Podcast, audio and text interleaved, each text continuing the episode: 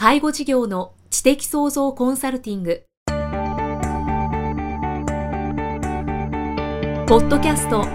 介護事業の知的創造コンサルティングでは、介護事業サービスを充実させるヒントはもちろん、介護事業特有のマーケティングや数字を具体的にするアカウンティングの知識を身につけていただける番組です。番組では脳の専門家である長谷川義也がビジネスにおける脳の使い方もお伝えいたします。このポッドキャストは成熟期・衰退期に向かう介護事業を継続・発展させるためのノウハウを提供する医療法人ブレイングループがお届けします。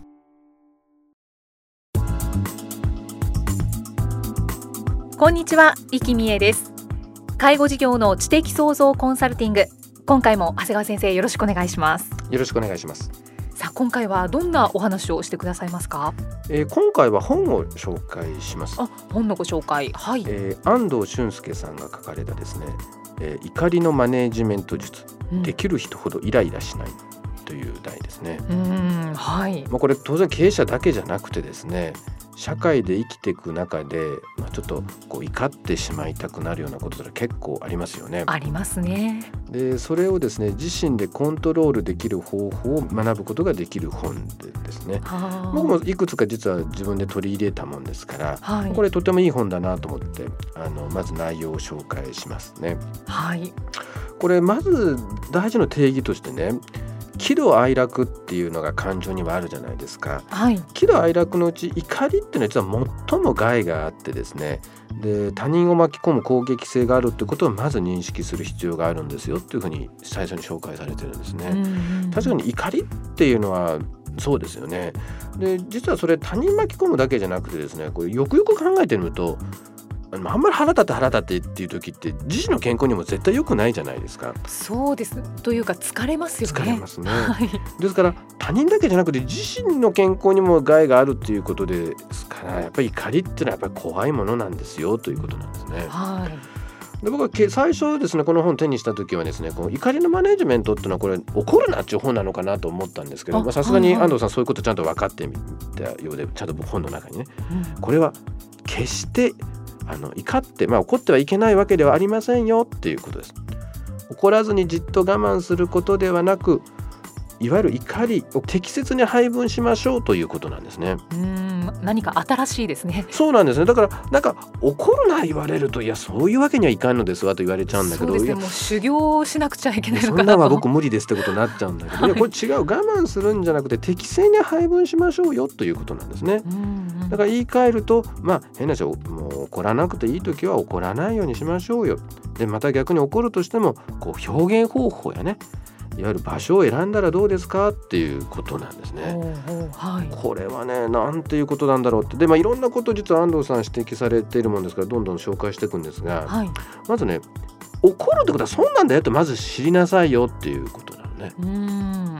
人によってはさ、例えばなんかどっかレストランやなんかで怒ったらなんか結局いい目見たとかって思っちゃってる人もいるんだけど、これ決して得じゃないんだよという、うんうん、だから人によってはこう怒るのは得という間違った意識を持ってる人もいるんだけど、これ長い目で見ればね、その場では相手がちょっと恐怖を感じていい目見たかもしれないけど、例えば一緒にいる人に何を思われたかとか、はい、それこそもっと自分自身の健康状態のことを考えたら決してこれ得じゃないんだよ、うん、だからまずあのこれをこの場は怒った方が得なんやっていう気持ちだとまず捨ててくださいっていうことなんですね。うん、はい。で、逆になんかこう怒らない人っていうのはね、なんか根性がないんじゃないかっていうふうに思われるかもしれないけど、そうじゃない。怒る感情を持ってあえて自分の意思で外に出さない選択をしたというのがいわゆる怒らない人なんですよっていうことを言ってる。なるほど。これなんかいいと思うよね。これ次の言葉、そうですね、はい、できる人は怒る人でもなく、まあ、怒る人はいいわけないわね、はい、でまた怒れない人でもなく、うん、要するに怒らない人なんです。そうか。要するにできる人ってのは怒る人でもないし怒れない人でもなく、あえて自分の意思で怒らないんです。うーん、なるほど。ちょっと私痛いですね、怒れない。だから逆に怒るような人は無能なんだよってことなんですね。あー、なるほど、はい、だから逆にそうすると怒らないっていうのは、あ、そこはかなりこうレベルの高いことなんだっていう、だから得どころあの怒るとか得ではなくて、逆に言うとこう怒らないことの方がかなり得なんだよということなんだよね。うんうんうん、で逆に、まあ、よく怒る人っても怒れば怒るほどどんどん人間関係を失うじゃないですか。はい、でやっぱりある程度こう社会になって組織になっていくとね、例えば数人の集まりならいいんだけど組織になっていけばやっぱりもうすぐ怒る人っていうのは最終的にはやっぱりお荷物になっちゃってですね、うん、逆にその人がこうある程度の組織のトップになってきた時はもうこれ自体が致命傷になることになっちゃうんですよね。そうですね、うんうん、でもっと言うとね、人はね怒らない人には怒らないんだよね。ああ確かにそうですね、うん、すぐ怒るからまたこっちも怒っちゃうわけで、うん、何を言ってもすごく穏やかに対応する人って怒る側もそう怒らなくなっていく。あ、はい、だから怒らない人には怒らないもんだから、逆に聞く耳をちゃんと持ってますよって姿勢を取ることで大抵相手はねもう怒らないでちゃんと話し合いによってですね態度を軟化させるんですね。うん、だから結果として、はい、あの怒らないという選択をした人はどんどん怒る必要がなくなっていくんだよね。そうかそうか、はい。で実はこうちゃんとですね、安藤さんは実は段階があるんだよ、怒るにも。お怒るにも段階があるんですか。そうそう、はい、でまずイラッとする出来事が起きますよね。はい、まずそれ第一段階目、出来事が起こる。はい、でにかいめのに段階目でこう意味付けをするわけですね。うん、あいつあんな失礼なことを俺にしやがって、あいつの立場で俺に対してはおかしいんやない。なるほど、自分の中で。でさん段階目で怒るわけです。はい、だから要するに事柄だけで怒ってるわけじゃないんですよ。うん、第一段階を飛んでいきなり第三段階に行ってるわけじゃなくて、第一段階の事柄を勝手に自分自身で意味付けをして怒ってるんです。はい、なるほど、納得できます。うんうん、だから怒るのは結局あんた自分自身で怒らせとるやんかということなんだよね。そうか、別に事柄で直接怒ってるわけじゃなく意味付けをしちゃったわけだね。あ、まあ、じゃあ自分自身で怒りを生んでるということなんですね。うん、そうか、でもそれを認識するとなんか冷静に物事を見られるようになりそうですね。なんで俺今ここで怒ろうとしてるんだろうと思った時に、うん、これ勝手に自分で意味付けしてるんじゃんって考えてみたら向こうはこんな気持ちじゃないかもしれないなっていう気にもなる。うんうん、ただ、まあ、ここまではね、まあ、分かっちゃいるけどっていうとこじゃないですか。はい、まあ、今言われてみやなと。ただこの本のすごいところは具体的にどうすればいいか、これ実は僕が実行し始めたですね。うん、これね、怒りのレベル分けをしてくださいって。レベル分け、そうゼロからじゅう段階に分けてくださいっていうのね。それはもう自分の物差しでいいんですか。だいたいで言っても、ただその安藤さん言われるのはじゅう段階はもう相手を殺してしまうぐらいの怒りにしてください。はい、もう殴り飛ばしてることもう聞かれたら殺しちゃうぐらいがじゅうにしてください。いや、はい。で、まあ、最初の いち に さん よん ご ろく なな はち きゅう ぐらいを、まあ、さん段階に分けて、うん、で慣れないうちは何度も修正していただいていいですよっていう形で、はい、だからまあ本当に大したことないよってすっと思えるようなやつはだいたいいちからさんぐらいだよっていう感じでなんとなく分かってくるんですね。うん、僕もだから最近そういう風に来てちょっとカッとするようなことと今これいくつぐらいかなって結構思うんですけど、僕ほとんどいちからさんってですね。そうですか。でも怒った時にあこれはレベルにだなとかそういうふうに考えるわけですね。だって考えてじゅう段階殺しちゃうぐらいだよ。というかもうその時にじゅうだとは思わないですね。じゅうではないよね。だからなかなかごやろくにもならない。はあ、だって殺しちゃうののご、ろくでしょ。そうです、半分いってますもんね。いっちゃうの、そんなのも結構ないんだよ普通に。うん、ってことはほとんどにとかさんやね。だからカチンってバカるなんてこと言うやと思ったけど、まあでも所詮実害はないし、うん、まあせいぜいさんかなって感じになるとなんだかどんどん点数化することで大したことないなっていうことになっていくんですね。本当に、あ、なるほど。ぜひ皆さんもね、これアホ臭いと思うかもしれないけどじゅう段階殺しちゃうぐらいなんだと思って皆さんの怒りをね、はい、分けてください。結構、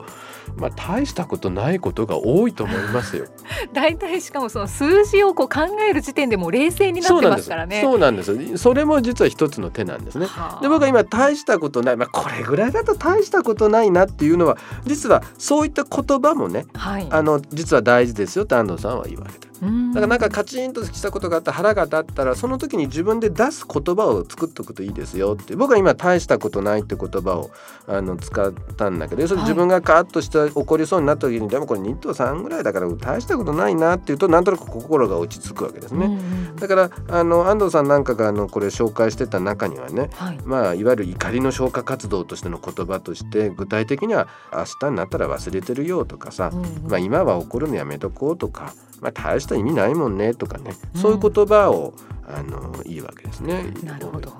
であと今イキさん言われたように、まあ、これ自体でね、はい、数字を思い浮かべるだけでちょっと収まっちゃうじゃないっていうのはこれ実はこれがもう一つの怒りの矛先を変えちゃいましょうということなんですね、うんうん、だからまあ例えばその時点でこう携帯の傷を見るかとかね、うん、他のところを見るだとか、はい、まあそういうことで、まあ、その時点で怒りのスケールをつけるっていうのも同じことだと思うんですけども、うん、カーッとしちゃうのをちょっと冷めた目で見るっていうのはとても大事なんだと、うんでまあ、さらにどうしても怒りがさ怒りがさ収まらないないならもうその場から離れてしまうのもね、はい、とても大事ですよということは言われていましたが、はあまあ、僕はもうその場を離れてしまおうというぐらい怒っちゃうことはもうこの本読んでまあ半年ぐらい経つんですけど基本的には全然ないですから、うんうん、ですからまああの大体は僕はそれこそ怒りのレベル分けするだけで視点がずれて、はいまあ、その後に大したことないなという言葉でまあ消化活動ができてほとんど僕は怒らんくて済んでるような気がしますのでね。そうですね。これ効果的ですね。これ効果的いろいろ最初に紹介して、まあ、こんなこと分かってるよと思われる方もいるかもしれないんだけど実はこれ本当にこうスケールつけるだけでもね、はい、かなりいきますよ。そうですね。ぜひごやろくってどんなんか教えてほしいしまあもしじゅうになっちゃった人はね、はい、あのでも殺しちゃうわけですからまあそう報告はいらないですけれどもねまあ一回教えてほしいなと思いますねまあ、あと、あのーまあ、僕は実はそこまでしか使ってないんですけども、まあ、さらにどうしても怒りの、ね、体質改善という方法も紹介されています、はい、これはもう先ほどのスケールと一緒なんだけど具体的に自分がどういう時に起こるのかっていうのを自分でこう記録することはとっても大事だよっていう、うんいわゆる怒りを生み出すですね考え方や価値観というのを自分自身で知って逆にそれを修正していくということですね。だから自分はどうもこういうことが起こったりこういうこと言われるとあの怒っちゃうんだなといわゆる地雷、はい、自分にとっての地雷を自覚してさらに地雷に対するこう感覚を自分で変えちゃうとね、うん、あの瞬間的に怒っちゃうということもかなり減るんじゃないかな。はあ、記録することですね、うん、で大体どういう時に皆さん怒るかっていう時っていうのはねこれは安藤さんとってもうまく言ってたんだけど、はい、これはね自分の価値観としてこうすべきっていうべきっていう言葉ですよね。だから例えばまあ夫婦喧嘩で言えばね奥さんはこうすべきだとかね、うんうん、妻はこうあるべきだというべきという自分にとっての地雷を持ってるもんだからこれから外れた時に怒っちゃうんですよね。そうかそうか、はい。だから本来奥さんはこうすべきところをうちの妻はすべきしをしなかったから怒っちゃうわけだよね。だからそのべきなくしちゃいいわけですこういう人もいるけどこういう人もいるんだというような感じをすればいいんですね。だから同じべきに似たような言葉で言うとレッテルを貼ったりでいつもだとか絶対だとか必ずとかねこういう言葉を言ってる人って逆に怒りやすいんだよね。は絶対こうしなさいとか、はい、必ずとかね観察してみたいですね。そうだからきっとそういうことを言ってる人がそれを外れた行動に接してしまうとバーンと地雷が発揮して起こってしまう。なるほど。でこのことは最初に申し上げたようにこれはそんなことなんだ得なことじゃないんだよ、はい、だからそういうものは修正して他人にも迷惑かけない自分の体にも健康にしましょうよという意味でやっぱり何々すべきだとか、うん、絶対とか必ずなんて言葉は使わないように、ね、すればいいんではないかなというふうに思います。うーん、まあ、こんなことを実践するだけでも怒りの原因も減っていって徐々に体質改善して人間的にも変わっていくんじゃないかなということです。そうですね。やっぱりイライラしちゃう方は結構常にイライラしてますものね。逆に探しとるんやないかと。あ確かに確かにあんたはこうすべきだと思っててちょっと外れた俺怒るみたいな感じになっとるんやないかなっていうところもあるもんだからそうですね。なんか人間の幅なんかもちょっと考えてしまいますね、うん、まあでも結局そこでやっぱり評価を落としてしまう場合には致命傷になって立場を悪くしてるってことがあるわけですから、うん、だからまああの毎日イライラしがちな人にはねこれとても読みやすい本で、はい、僕はあのその中でも本当に怒りのレベル分け、はい、これも絶対的おすすめですので。そうですね、はい、本当ちょっと面白いなとも思いましたね、はい、ぜひあのそのレベル分けとあと自分の怒りを記録するっていうのがおすすめですね、はいはい、面白い本をご紹介いただきました、はい、長谷川先生ありがとうございました。ありがとうございました。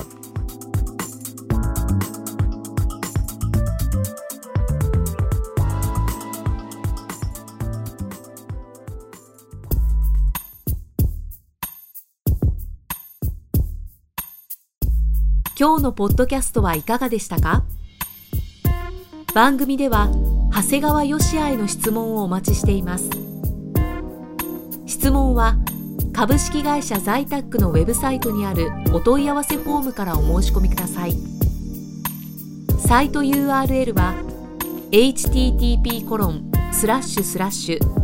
ビーアールエーアイエヌハイフンジーアールドットコムスラッシュゼットエーアイティーエーシー エイチティーティーピーコロンスラッシュスラッシュブレインハイフンジーアールドットコムスラッシュZaitac です。それではまたお耳にかかりましょう。この番組は提供医療法人ブレイングループ理事長長谷川芳也、プロデュースキクタス、ナレーション生きみえがお送りしました。